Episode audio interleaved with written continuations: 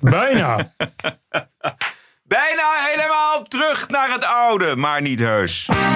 This is the TPO podcast. Plaster klaar als verkenner en maand partijen tot tempo. Die verwachten dat de mensen hier in Politiek Den Haag nu in eerste instantie met elkaar aan tafel gaan om naar de problemen van het land te kijken. Zure gezichten bij Bosma als fulltime Kamervoorzitter. Martin Bosma, vanaf het prille begin een trouwe adjudant van Geert Wilders, wil voorzitter van de Tweede Kamer worden. En de Partij van de Arbeid Spekman gunt PVV toch een serieuze kans. Ik vind het gewoon echt gewoon terecht. Als ik kijk naar de verkiezingsuitslag, vind ik gewoon dat ze een serieuze kans moeten krijgen.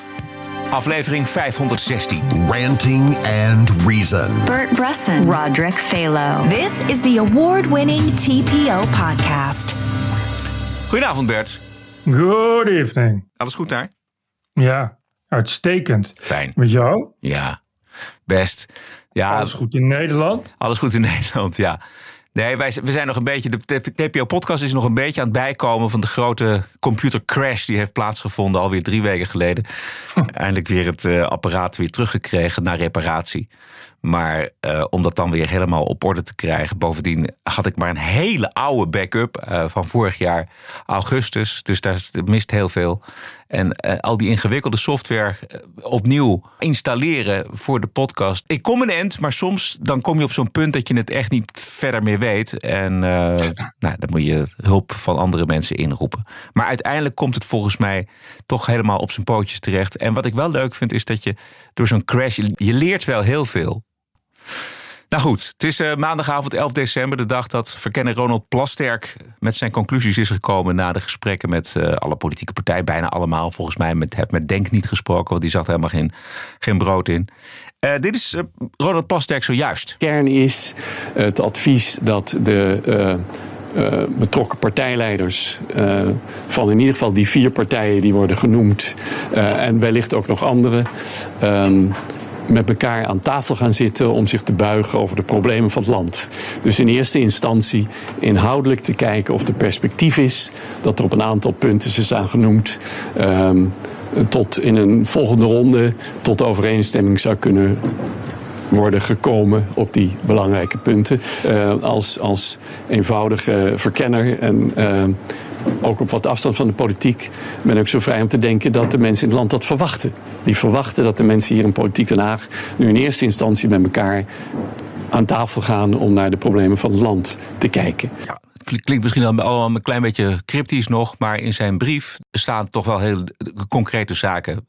Eh, lees ik. Want hij- de- er moet nog, en dat is nog steeds niet gebeurd, er moet tussen die vier partijen nog steeds overeenstemming worden gevonden over het waarborgen van de grondwet, de grondrechten en de Ja. democratische rechtsstaat. En ik verbaas me eigenlijk dat daar nog helemaal geen verder eh, vooruitgang geboekt is. Of misschien is dat de taak niet van de verkenner, ik weet het niet. Nee, het was meer de taak om in elk geval overeen te komen dat dat verder wordt onderzocht. Dus dat er in elk geval al een gedeelde interesse is om te praten over wat wel niet rechtsstatelijk is. Denk ik. Ik denk Ja. dat dat de verkenner doet. Ja, met spijkers met koppen moet je zelf slaan. Ja, precies. Nou. Daar, het is ook geen informateur, het is ook een verkenner. Ja, dat klopt.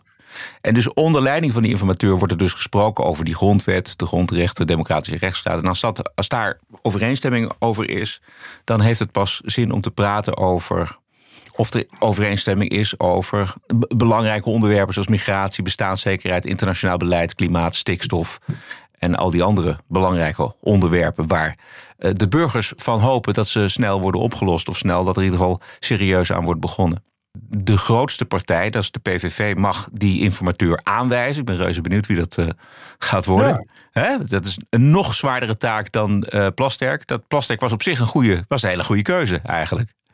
Ja, maar ja, wie moet je dan als informateur hebben? Ik kan niet bij Plasterk blijven. Hoewel, misschien kan wel, maar nee, hij, moet, hij moet iemand anders vinden die dus ja, ook weer het vertrouwen heeft van die, van die drie andere partijen. Annemarie Jorritsma. Jezus, nee. Of uh, Ed Nijpels. Nee, En ook, Nijpels. ook niet, vreselijk. Gerard Joling. Ja. Plastic die adviseert wel een korte informatieronde om te kijken of er tot een stabiel kabinet eh, kan worden eh, gekomen. En dan zegt hij dat de planning moet zijn dat die informateur dan uiterlijk begin februari, dus over eh, pak een beetje twee maanden, zijn of haar verslag, nee, minder nog, eh, ja, anderhalve maand, zijn of haar verslag aan de voorzitter van de Tweede Kamer kan aanbieden. Dus er moet wel tempo Ja. worden gemaakt. Dat vind ik wel goed. Ja, als je weet dat je al, en dat is natuurlijk wel een beetje bij deze verkiezingsuitslag, het in principe eh, op theorie met elkaar eens kunt zijn, behoudens de, dus de rechtsstatelijke eh, eh, zaken en, en de vraag of je wel of geen gedoogpartner wil. Maar die partijen die allemaal groter zijn geworden, die zitten op zich allemaal ja, in hetzelfde vaarwater. Het werk van Plasterk zit erop als verkenner. Eh, donderdag deze week dus gaat het in de Tweede Kamer over de nieuwe voorzitter. En nu heeft Martin Bosma van de PVV zich toch kandidaat gesteld. Ondanks dat hij Ja. op de verkiezingsavonds nog zei, we laten horen. Dat hij één dag in de week vond hij wel, vond hij wel leuk genoeg eigenlijk. Maar fulltime wist hij het niet. En daar moest hij in ieder geval eh, goed over nadenken. Nou, dat heeft hij gedaan. En eh, het antwoord is ja. Het is ook zijn kans, het is nu of nooit. Ja, heeft alleen die GroenLinkse, die, die niet zoveel mensen wat zegt. ja Tom van der Lee. Tim van der Lee tegenover zich, hoogstwaarschijnlijk. Ja. Eh, en Bosma ligt, hoe dan ook, goed bij een hoop mensen. Niet bij D66 en GroenLinks, maar de rest vrees ik wel. Dus eh, hij maakt een grote kans. Dus dan is het nu of nooit. Er komt niet nog een keer zo'n kans, dus dan moet je kiezen. Ja, ik denk dat, dat zowel vriend als vijand vinden dat Bosma een prima en een leuke voorzitter is. Maar ja, een, een PVV'er die op Twitter nog wel eens iets eh, roept over Zwarte Piet. En die het, het gewoon het woord ook omvolking noemt. Hè, als hij kijkt naar de demografische verandering van de grote steden, dan, dan wil hij ook nog wel eens zeggen: ja, dat, dat, dat is dan gewoon in de praktijk omvolking. Dat heeft niks met een theorie te maken, dat is gewoon de praktijk. En dat, daarmee schopt hij te- tegen de schenen van onder andere Denk en D66. En misschien de Partij van de Arbeid GroenLinks ook wel. Maar ja, die zijn nu in zo'n minderheid in die nieuwe Tweede Kamer.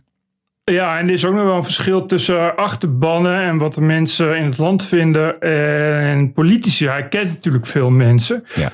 En heel veel van die mensen kan hij ook gewoon een biertje mee drinken. Ook al zijn ze het ideologisch nergens met elkaar over eens. Uh, dat zal bij uh, GroenLinks is en de meeste D66's wat minder zijn. Maar dat zijn uiteindelijk wel de mensen die, die gaan stemmen. Ja. Uh, en die moeten dus, dat is heel belangrijk, ze stemmen tussen twee personen. Of van Tom van der Lee of Martin Bosma. Dus ja, dan kan het wel zijn dat mensen zeggen, ja, ik, ik vind de PVV verschrikkelijk, maar Bosma zelf vind ik eigenlijk wel een goede voorzitter. Ja. En het, sociaal gezien is het een makkelijk figuur. Ja, Ja. Wij, wij kennen hem allebei. Ik ken hem nog uit, Ja. eh, uit mijn eh, studententijd. Want wij zijn van hetzelfde jaar politicologie hier eh, Oh ja? in, in Amsterdam. Jazeker. Ja. ja, we zijn samen begonnen. Hij heeft een andere richting gedaan volgens mij. Maar het is een, iemand heel, die heel gemakkelijk in de omgang is. Dat weet jij ook. Niet voor niks was hij dikke maatjes met Ariep. de Nederlands- Nederlands-Marokkaanse voorzitter van de Tweede Kamer. Eh, toch ideologisch en eh, op allerlei andere vlakken misschien wel ver van hem vandaan. Maar dat, daar kon hij het echt uitstekend mee vinden. En Hij- hij is ervaren. en hij is super ervaren, precies. Kijk, iedereen weet dat hij een goede voorzitter is. En dat is wel een ding. Eh, Tom van der Lee is niet ervaren. En dan krijg je dus dat je wil ook dat de Kamer wordt voorgezeten. Zeker nu, na de langdurige affaire met Vera Bergkamp. Dat de Kamer wordt voorgezeten. Want dat voorzitterschap is gewoon een heel belangrijke positie. Ook eh, eh, naar anderen toe en ook naar het buitenland. En dan wil je dat je daar iemand hebt die dat ook goed doet. Uh, en dan kan, je, kan het heel makkelijk zo zijn dat je daar, ondanks ideologische verschillen, toch naar iemand als Bosma neigt. Omdat je stemt alleen maar op hem als voorzitter. En, en uh, ja, dat voorzitterswerk doet hij goed. Ja, en ook, ook voor jouw partij, dat is ook wel belangrijk. Uh, bij Tom van der Lee weet je bijvoorbeeld niet wie je krijgt. Terwijl je bij Bosma weet je van ja, je weet dat hij, dat geschikt is. Ja. Dat hij objectief is. Precies, en dat, dat hij net zo goed uh, FVD'ers tot de orde roept. Tom van Lee is wel uh, iemand die volgens mij een invalvoorzitter geweest is. Want ik heb hem wel eens in die voorzittersstoel gezien. Okay. Ja. Uh, journalist Carla Joosten, die werkt bij Elsevier Weekblad. Ik ken haar niet, maar ze zat uh, van de week een potje te duiden bij Goedemorgen Nederland. En dat ging over, over Bosma. Uh, dit is er. Een Kamervoorzitter moet ook uh, het land vertegenwoordigen bij de ontvangst van staatshoofden.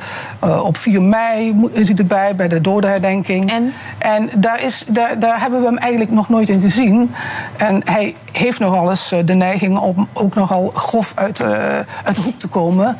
en dat is eigenlijk iets wat we tegenwoordig toch wel weer wat minder accepteren, denk ik. Ach, mens. Ja, maar goed, dat doet hij dus niet in, ja, tijdens, tijdens voorzitterschappen. Nee, zeker niet. Maar zij, zij bedoelt dan uh, op Twitter bijvoorbeeld... dat hij het heeft over Zwarte Piet is een mooie Nederlandse traditie... om het wat te noemen. Maar dat speelt helemaal geen rol. We moeten ook niet vergeten dat we gewoon met een hele nieuwe Kamer zitten, joh. We hebben een veel rechtse Kamer. Met een grote, de PVV is de grootste fractie. Links heeft niet zo heel erg veel in te brengen. Dus, uh, veel, veel ouderen zijn weg ook. Ja, dus de, zeg, wat zou ik zeggen, de shoot-shoots maas ja. stemmen toch niet mee. Nee. Dus uh, ik, ik denk wel echt dat hij een grote kans maakt. Ik denk het ook wel. Kat in het bakje misschien wel. Goed, laten we dan nog eventjes kijken naar de gevolgen van de verkiezingsuitslag. Vroeger was dit een rood. Oh, wacht eens eventjes. uh, want dat houdt ook maar niet op. Ik zag wel een hele mooie reportage bij Nieuwsuur over de teloorgang van links, de Partij van de Arbeid, de opkomst van de PVV in Emmen. Klein stukje. Vroeger was dit een rood bolwerk. was alleen maar Partij van de Arbeid hier. Alleen maar Partij van de Arbeid. Daar Partij van de Arbeid, dan kwam de rest pas. Het is nu PVV, uh, eh, Boerenburgerbeweging geloof ik. Uh, die andere partij, die nieuwe. En dan pas uh, Partij van de Arbeid. Emmen heeft nog industrie. Maar de Partij van de Arbeid is voor deze arbeiders niet meer de partij. Ik heb zelf ook gestaan bij PVV. Waarom? Nou, uh, dan gaan we een dagje met me mee naar Trapel toe. Dan kun je zien wat er gebeurt. Daar komt u vandaan? Ja dat de mensen gewoon uh, zoekers uh, naakt over de straat lopen. En wat nog meer, gewoon dat ze stil en alles los en vast zit. En dat er gewoon continu beveiliging is bij de supermarkten. Ik denk dat uh, na wat 13 jaar tijd wordt voor iets anders. En ja, waarom niet Wilders? Ik denk dat mensen dat denken. Die steun voor de PVV is in Emmen historisch hoog. En komt van plekken die je misschien niet zou verwachten. Ik kom uit een donkerrode familie. En mijn uh, oom die zat in de gemeenteraad voor de Partij van de Arbeid. En uh, bij ons was het op de familiefeestjes, de verjaardagen, ging het altijd over de discussie in de politiek rood. En wat stemt uw familie nu? In het verleden stemmen ze VVD en ze zijn nu overgegaan ook op de PVV. U zelf ook PVV? Ik stem ook PVV, maar mijn moeder van 83 en mijn vader van 94 ook. Die laatste meneer is, Bert, nou. is Bert Vinke. Hij is een historicus uh, die er gewoon rond vooruit komt om PVV gestemd te hebben. Een man met een rood hart en goed stel hersenen. En die dat Duidelijker wordt het niet, hè? Nee, ongelooflijk, hè? Ja, het was Moet een... ook al die mensen zeggen, ja, we vroegen altijd rood. Nu PVV, het is echt... Ongelooflijk. Je ziet ook een paar van die oude mannetjes, allemaal van die oude sociaaldemocraten aan het uh, uh, biljarten. En dat gaat dan echt over dat ze hun, hun stad, hun wijk zien verloederen. En dat het vroeger toch echt allemaal mooier was. En dat dus de overheid er niks aan doet. Dat, dat was ook nog de vraag. De vraag van, vertrouwt u de overheid? Nee, helemaal 0,0. Daar verkijkt die Partij van de Arbeid en vooral ook D66 zich heel erg op. Dat het zijn allemaal keurig nette mensen. Oude sociaaldemocraten van vroeger. Hun hele leven hard gewerkt. En worden eindeloos geconfronteerd niet alleen met de uh, echte vluchtelingen waar ze helemaal geen enkel probleem mee hebben. Maar gewoon de raddraaiers, de overlast. En dat er niks aan gebeurt. Dat zorgt voor zo'n grote afstand tot die Partij van de Arbeid. Ja, want ook dat is sociaaldemocratie natuurlijk. Dat vadertje staat je helpt als het moeilijk is. Ja.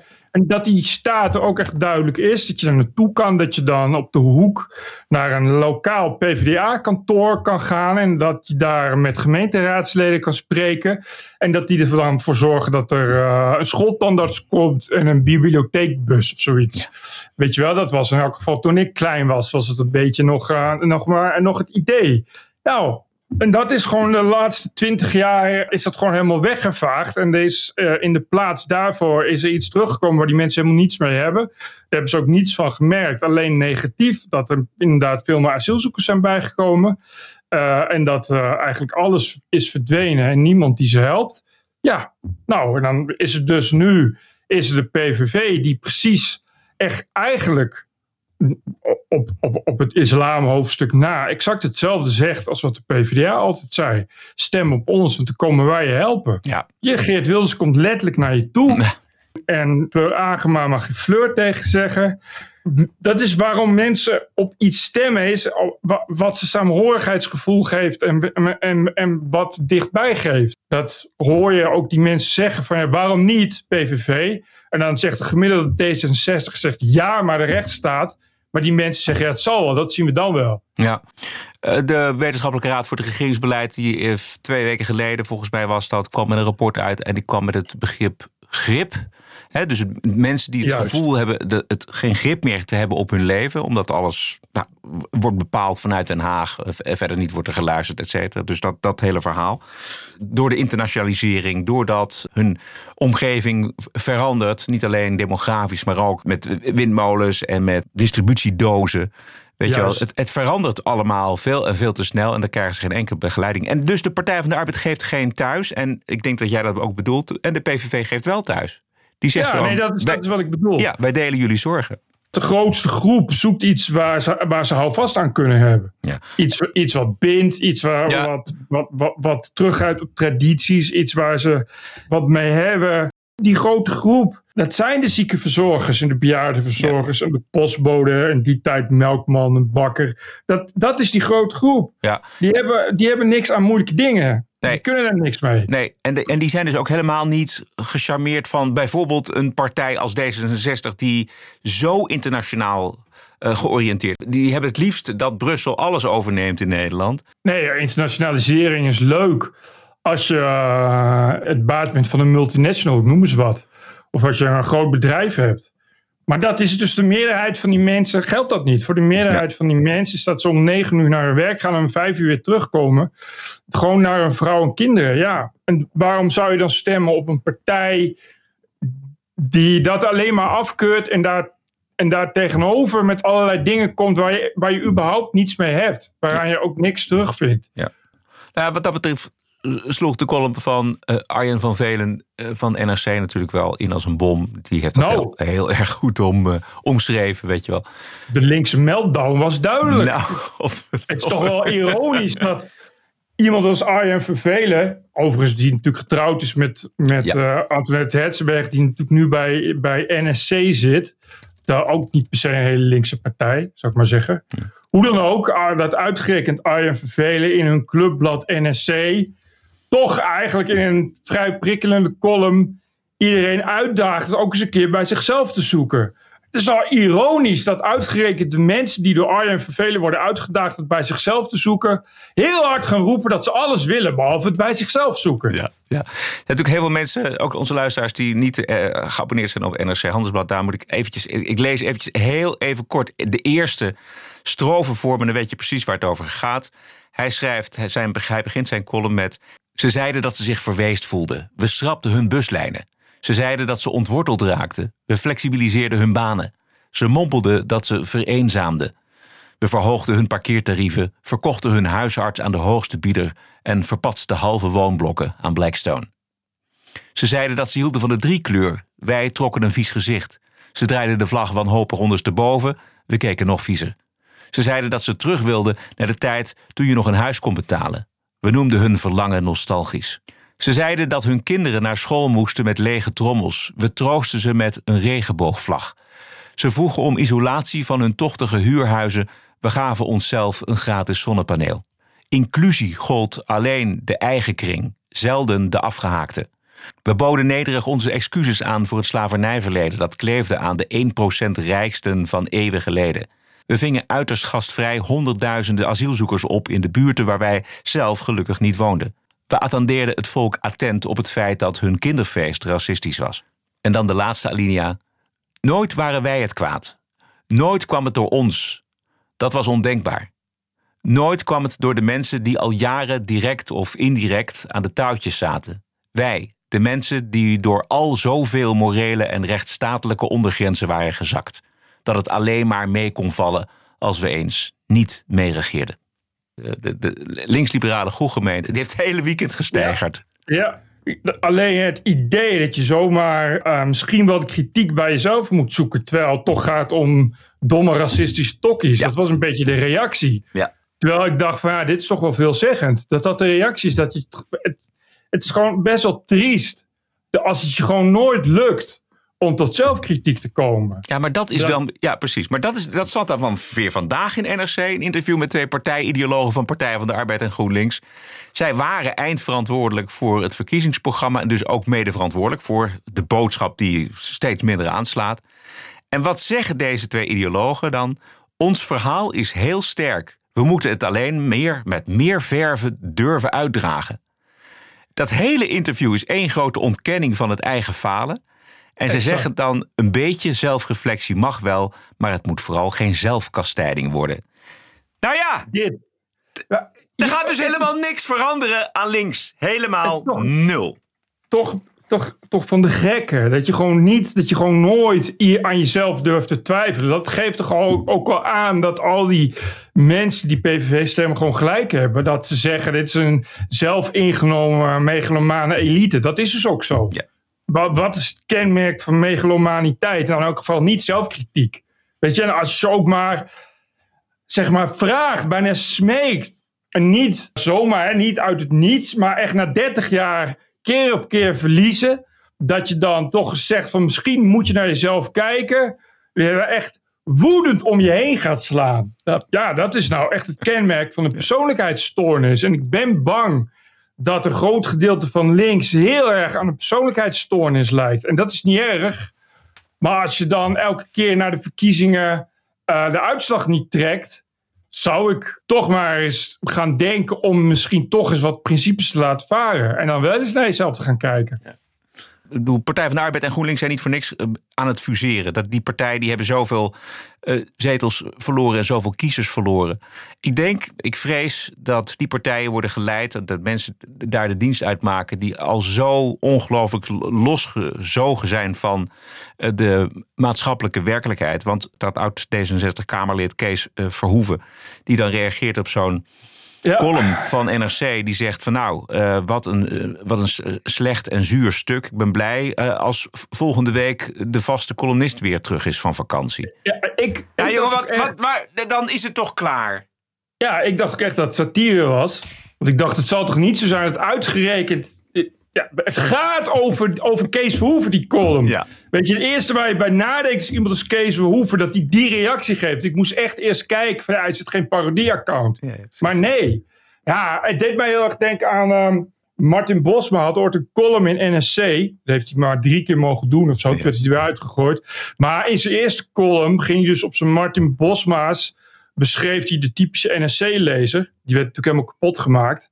Dus inderdaad, als iemand die... die moderne kunst aan de muur heeft hangen, maar eigenlijk helemaal niet, niet, geen verstand heeft van kunst, die alleen maar name dropt en een bakfiets heeft. En nou ja, eigenlijk alle voordelen die je kan hebben over NSC. En toen, toen de dag, dagen daarna kwamen er ook woedende brieven in NSC. Van mensen die zich daar dan door aangesproken voelen.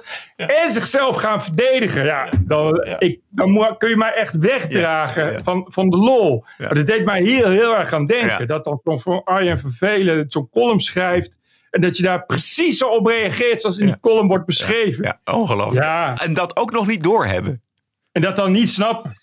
Maar het is ook helemaal niet erg om te zeggen: ja, ik, ik voel me gewoon beter dan de rest. Want ik ben hoog opgeleid en elite. dat, dat kun je doen. Maar dan moet, je niet, dan moet je niet zeggen: van ja, raar dat ik nu de verkiezingen verlies. Raar dat ik niet kan regeren. Je, dan, als je dat wil, dan moet je echt inclusief zijn en mensen toelaten. En dan moet je open gaan stellen voor die mensen. Ja, maar weet je, dat, en dit is wat jij nu zegt, dat het openstellen voor die mensen, dat, dat gaat ze niet meer lukken, omdat dat hebben ze Nee. nooit geoefend. Dat gaat niet lukken.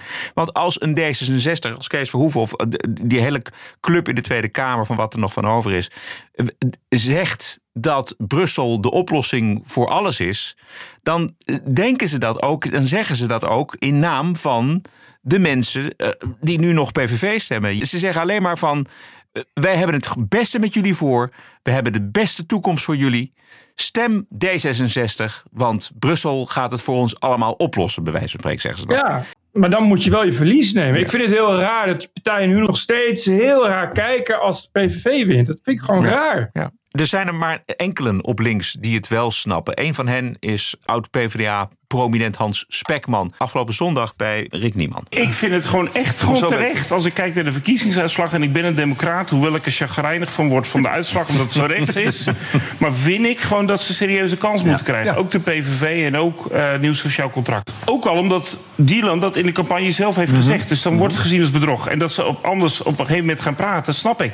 Ik vind echt dat we serieus die poging moeten doen. Want er is wel wat aan de hand in dit land. En ik wil niet dat die mensen verder teleurgesteld zijn. Het is nu 42% de P-klaar. De volgende keer is het 68%. Hoeveel linkse mensen zeggen er is wel wat aan de hand in Nederland? Hoeveel linkse mensen zeggen dat? Heel weinig. En dat is, Spekman is een van de weinigen soort. Die woont ook gewoon in Ondiep in Utrecht. Wat echt een, een typische, laten we zeggen, arbeiders, multiculturele arbeiderswijk is. Dat is iemand die daar ook. Dat is wel echt uh, een sociaal-democratische hardliner op, in, op dat niveau. Dat hij gewoon zegt van ja, als het volk weet je, dat vraagt om iets, dan moet ze dat krijgen. Dan moet je niet teleurstellen. Maar het is natuurlijk bijna amusant te noemen als je zo iemand zoekt. Alleen nog maar op spekman uitkomt. Ja, ja. ja, hij verwacht, uh, trouwens, ik weet niet of je dat uh, ook gehoord hebt, maar hij verwacht dus dat Gus uiteindelijk toch gaat praten over deelname aan een kabinet. Dat is zijn verwachting. Ik weet niet waar die, waar die, die verwachting op stoelt. Nou ja, op ervaring. Hij zegt dat, dat, dat uiteindelijk wordt de druk groot en moet er toch een kabinet komen. En er moet dan een, toch een, een, een breed kabinet wonen. En nou ja, dit hoort een, een beetje bij het, het spel Playing Hard to Get. En ja, de ruimte zou kunnen zitten bij het feit dat, dat een, meerderheid van de PVV-kiezers het eigenlijk helemaal geen must vindt om Geert Wilders premier te maken. Zij vinden het, het, meeregeren veel belangrijker dan Wilders premier. Dat mag voor hun iemand anders zijn, blijkt uit een peiling van de een vandaag. Dus. Ja, geeft, dat geeft het wel uh, extra dimensie, denk ik. Bert, ik heb nog één ander dingetje. Ja. Maar eerst een jingle. Bert Brussen, Roderick Balo. Ranting and Reason. This is the TPO podcast. Even nog kijken naar waar we het vrijdag over hadden. Want er rollen koppen van bestuurders van de beste universiteiten van Amerika. na de schokkende hoorzitting in de Amerikaanse Senaat. We hebben het vrijdag daar uitgebreid over gehad. Uh, nog een heel klein stukje van vrijdag. Our commitment to free speech. It's a yes or no question. Do you know what the number one hate crime in America is? I know that over the last couple of months, there has been an alarming rise of anti Semitism which I understand is the critical topic that we are here to discuss. That's correct. It is anti Jewish hate crimes. And Harvard ranks the lowest when it comes to protecting Jewish students. This is why I've called for your resignation. And your testimony today, not being able to answer with moral clarity, speaks volumes. I yield back. Ja, is de directeur van Harvard, Claudine Gay. Zij is nog niet weg. Met de directeur van de Universiteit van Pennsylvania, Liz Maggie, is wel afgetreden. Zij had tijdens de voeren en eerder op haar universiteit geweigerd om de oproepen tot moord op de Joden ondubbelzinnig te veroordelen. En voordat het bestuur haar zou ontslaan, heeft zij zaterdag zelf ontslag genomen. En het wegkijken van eh, de golf van antisemitisme op de Amerikaanse universiteiten gaat gepaard met grote financiële gevolgen hebben we het vrijdag ook over gehad. Donateurs trekken zich terug. En die senator die u hoorde, Elise Stefanik, die reageert op X met one down, two to go. Ja, en de druk op Gay en uh, de voorzitter van MIT wordt steeds groter. Want die Bill Ackman, dat is zo'n zo'n hedge fund miljardair, die heeft ook meer dan een miljoen volgers op Twitter die heeft alweer uh, een uitgebreide brief geschreven uh, aan, uh, aan Harvard. En hij heeft zelf Harvard gedaan. Hij is een belangrijke financier. Waarin hij eigenlijk helemaal losgaat op Gay. Hij zegt nu ook dat Gay heeft in haar korte ambtstermijn als president van Harvard meer schade toegebracht aan de reputatie van Harvard dan enige andere individu in de 500-jarige geschiedenis van het instituut. Ja. En dit gaat maar zo door. Dus ik denk dat de kans dat ze nog heel lang zit, wordt elke dag kleiner in elk geval. Ik las ook dat zij nu wordt beschuldigd van plagiaat met haar proefschrift. Ja, uh, Journalist-schrijver Christopher Rufo die zegt documenten uh, te hebben die het plagiaat aantonen. Hij heeft ook daarvan een aantal stukken online gezet. En zij heeft onder meer, wat ik even vluchtig heb gelezen, is dat ze ja, woordelijk paragrafen heeft overgeschreven zonder bronvermelding. Nou, volgens mij is dat een een, een doodzonde. ja. precies. Uh, aan de andere kant heeft ze wel, las ik ook vanavond, de steun binnen van 570 faculteitsleden. Ik weet niet of dat veel is. ja, dan nog. Het bestuur kan haar natuurlijk op een gegeven moment... die gaat ook over de centen. En als er geen centen meer binnenkomen... Ja, maar de druk wordt nu ook, ook zo groot dat... Nu krijg je dus dit. Kijk, die Chris Rufo komt met dit soort dingen. Plagiaat. En dat ga je krijgen. Want Het is natuurlijk enorm partisan. Zij zit natuurlijk enorm in de liberal hoek. Ja. En eh, eh, de, de conservatieve hoek wil er natuurlijk heel graag weg. En die hebben nu een momentum. Dus die, ze gaan net zo lang door tot ze iets vinden waardoor ze wel weg moet. Als ze niet al opstapt. Dus Ja. dat is, ik, ik denk wel echt dat het wel gelopen koers is. Vrouw. Dat wordt wel echt onhoudbaar. Maar wat een, wat een ongelooflijke kracht heeft dan zo'n eh, hoorzitting van de Senaat. Ik bedoel, die, die, die senator, die Stefaniek, die was natuurlijk ook fantastisch en messcherp. Dat wordt ook gewoon ja, live uitgezonden op de televisie. Iedereen ziet dat. En het heeft gewoon grote gevolgen. Er gaan er gewoon drie aan. Ja, maar goed, dat is in dit geval niet eens onterecht. Nee, Ja, als je zeker niet. normaal antwoord kan geven. Ja. Dat is, maar hij staat natuurlijk onder Ede, dus je gaat ook niet zomaar liegen. Maar ik dacht ook wel van ja, die, die gay. Het is toch wel wonderlijk dat je baas bent van Harvard. En bij zo'n hoorzitting überhaupt geen antwoord hebt. Nee. We hebben dat volgens mij aardig in beeld gebracht. eh, qua geluid, qua audio dan eh, afgelopen vrijdag. Dus voor iedereen die dat eh, wil terugluisteren, doe, schakel even in op de vrijdag. En als je nog geen vrijdag lid bent, word dan gerust vrijdag lid. Want er is zoveel te beleven op die vrijdag. Naast de TPO-podcast op dinsdag zijn we er ook op vrijdag. Langer, uitgebreider en met leuke extra's, zoals de legendarische Wookweek. This cancel culture is gonna end. End. Dat is nou een goed begin van je weekend. Alle vrijdagshows erbij voor nog geen 4 euro per maand. En je ondersteunt ons. Reclamevrij en 100% onafhankelijke opheldering over het nieuws en de nieuwsmedia. Keep the show running. Word vrijdag abonnee en ga naar tpopodcast.nl. Let's do it. Bert, nog andere zaken? Mm, Nee. Nee. Dit was het. Ja, dat idee heb Ja. ik ook. We zitten bijna op 3000 petjes af. Het zou toch fantastisch zijn als jullie daar eh, een beetje aan meehelpen. Ehm, Op naar de 3000. Op naar de 3000. Dat zou geweldig zijn. Gaan we dat volgende week melden? Lijkt me een goed idee. Goed, dit was het. Elke dinsdag en vrijdag online via je favoriete kanalen. Alvast dank voor je lidmaatschap en je abonnement op de vrijdag. Stay cool! En tot vrijdag! TPO Podcast. Bert Bruson, Roderick Balo, Ranting and Reason. Beste podcastluisteraars, tot vrijdag. Podcasting is the TPO podcast in the Netherlands. Bert and Roderick. What a show. I'm telling you. Keep the show running. Go to tpo.nl slash podcast. Thank you.